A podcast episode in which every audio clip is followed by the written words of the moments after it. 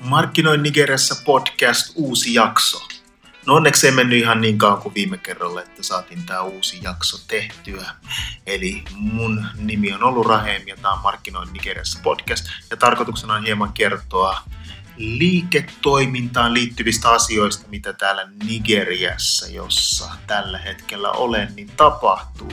Nimenomaan sellaisista asioista, joita ette välttämättä ehkä ihan heti muuten kuulisi, tai mitkä eivät välttämättä ihan heti teidän korviinne kantautuisi, arvoisat kuuntelijat.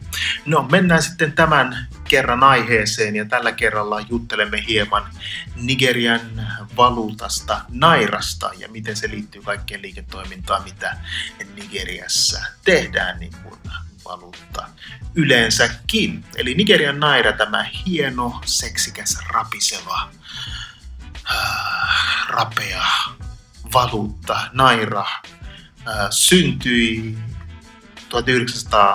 1960, eli silloin kun Nigeria sai itsenäisyyden äh, Englannista, ja silloin tämä naira oli tosiaan liitetty puntaan, englannin puntaan, ja se oli yksi yhteen. Eli yksi naira oli yksi punta.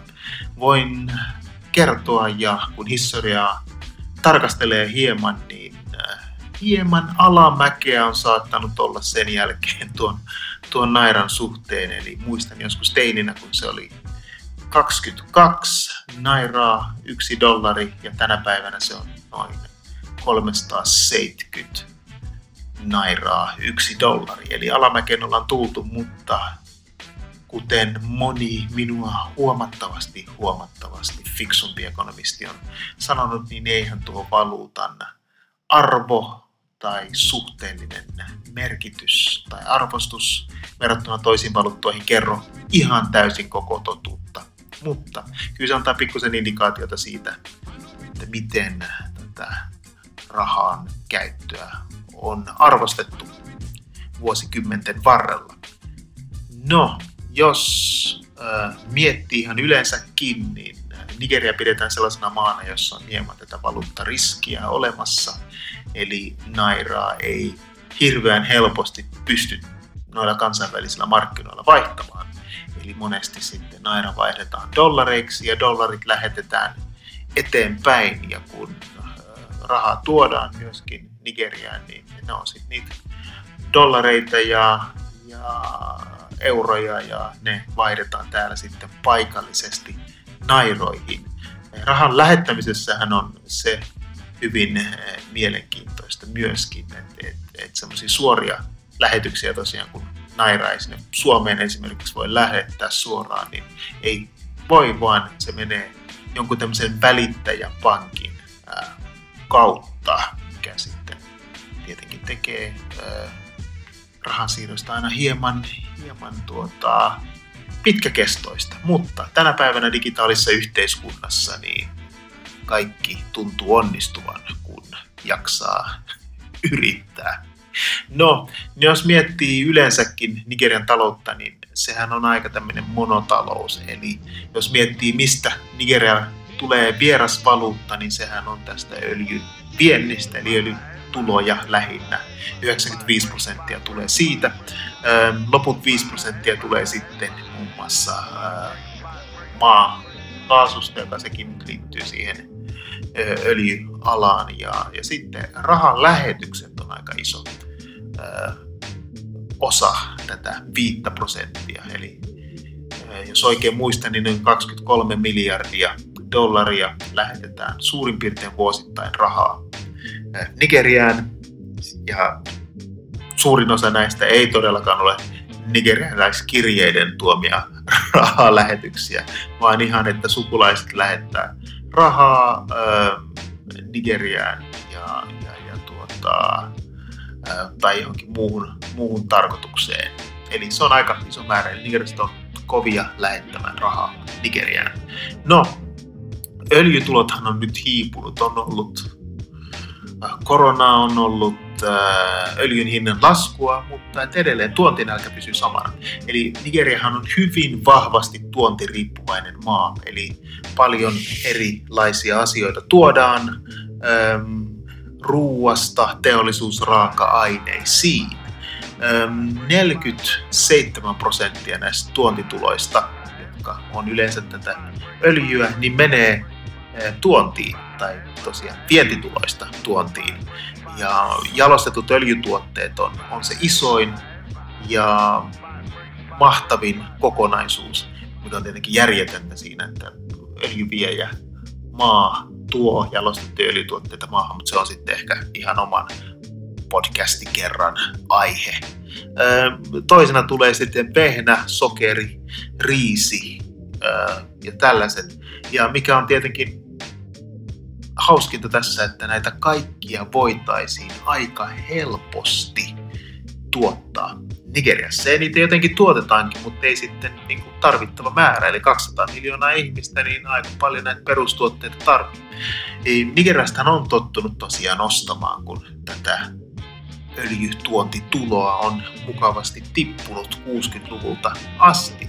Ja ehkä sitten tämän oman teollisuustoiminnan kehittäminen on saattanut hieman jäädä, niin kuin olemme huomanneet. Mikä on hyvin mielenkiintoista vielä, että jos miettii näitä jalostettuja öljytuotteita, joita on tuotu maahan, niin pitkään tai oikeastaan kaksi kuukautta sitten vasta, niin näiden jalostettujen tuotteiden subventio poistettiin. Eli Nigerian valtio on aina subventoinut bensan hintaa, kerosinin hintaa, dieselin hintaa, nyt se on sitten vihdoin viimein subventio poistettu. Tai okei, okay, jos ihan rehellinen on, niin taitaa olla sitä kerosiinia ja, ja, ja, ja tuota bensaa, mitä on tuettu, ei niinkään sitä dieseliä. No, tämä tuonti on myöskin tuonut kaiken näköisiä hämärän talouden hyviä mahdollisuuksia. Eli muun muassa kun näitä öljy, jalostettuja öljytuotteita on tuotu satamaan, niin valtio on maksanut subventiot, niin se, että jätettäisiin se lasti sinne satamaan, niin sitten on hyvä ollut lähteä sen saman lastin kanssa uudelleen merelle ja tulla sitten päivän päästä takaisin ja ottaa taas subventiot ja ja tota, muistan joskus uutisissa, kun luin, niin parhaimmillaan niin kuusi tällaista kierrosta on jotkut tankkerit vetänyt jalostettujen öljytuotteiden kanssa hankkien tämmöistä pientä lisätuloa valtion taskusta. No, mutta se nyt on ehkä sitten taas hieman oma, oma tarinansa. No jos miettii yleensäkin valuuttamarkkinoita, niin dollarihan ei näytä menettävän asemaansa, vaikka siitä on paljon puhuttu, että kaikki on kuplaa ja jenkit printtaa sitä rahaa sen, minkä ehtivät. Mutta kun muilla menee vielä huonommin, niin se, jolla menee parhaiten tai vähiten huonosti, niin tuntuu olevan voittaja. Ja jenkit tuntuu olevan vielä siinä asemassa, eli en ainakaan itse näe, että jenkit menettävistä tätä maailman valuutan arvoa. Tietenkin Tämä on kaikki nämä bitcoinit ja muut kryptot jossain ja, ja niistä puhutaan paljon, mutta en näe itse oikein mitään suurta tapahtuman seuraavan viiteen vuoteen, mutta en ole tosiaan mikään valuuttaekspertti ja ehkä jotkut ekonomistit ovat, ovat, osaavat keskustella tästä paremmin ja ennustaa tästä paremmin. No, mikä on mielenkiintoista viime aikoina totta kai on nämä Kiinan pyrkimykset Afrikkaan viime vuosikymmenen aikana ja, ja sitä kautta niin juania, Kiinan juania on, on, on pyritty tuomaan huomattavasti lähemmäs Nigerian taloutta ja Nigerian keskuspankkia varsinkin, eli jos miettii, Nigeria on tosiaan tuontiriippuvainen maa, niin paljon sitä tavaraa tuodaan Kiinasta. No niin, tuntuu tuovan Kiinasta kaikki muutkin, niin miksei sitten Ähm, Nigeria ja, ja tällaisia niin kuin, äh, Naira ja Juan niin kuin, äh, komboja, jossa äh, rahat vaihtuvat helposti, on pyritty edistämään, eli aina tarvitsisi mennä sen dollarin kautta, se paha jenkki-dollari. Ja, ja tota, jos miettii tosiaan teollisuusraaka-aineita, niin nehän edelleen tulee dollareissa, eli, eli, eli, eli kaikki kemikaalit ja muut sellaiset. Ja Nigeria tosiaan valmistaa todella vähän näitä teollisuusraaka-aineita, eli silläkin mielessä, niin, niin tämä tuontitalous kukoistaa. No, taloudessa riittää rahareikiä, ähm, öljytuotot saadaan aika hyvin käytettyä vientiin, äh, diaspora tuo 23 miljardia, ähm, historiallisestihan Nigeria oli tunnettu myös muustakin kuin öljystä, eli kaakauta ja jotain maa, pähkinöitä ja muita vietiin. Nigeria taisi olla maailman suurin kaakaon viejä joskus 40-50-luvulla, mutta se oli sitä aikaa.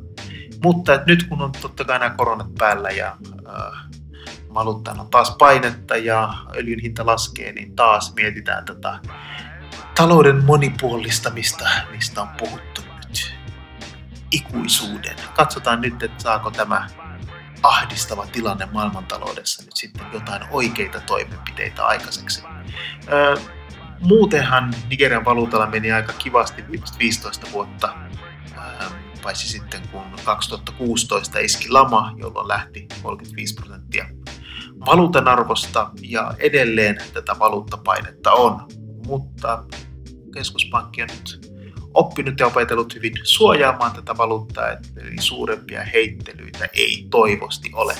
No jos miettii ihan liiketoiminnan kannalta, niin eh, tätä rahaahan saa tänne monta kautta eh, dollareina, euroina ja sitten vaihdetaan paikan päällä, eh, miten sitä voi suojata, niin tämmöisiä vakuutus instrumenttejahan myydään, jotka sitten maksavat jotain prosenttia, se on yksi vaihtoehto, tai sitten laskuttaa ja, ja tehdä sitä kauppaa nairoissa. No totta kai vientikauppa ja tuontikauppa on hyvin yksinkertaista, niinhän se aina menee.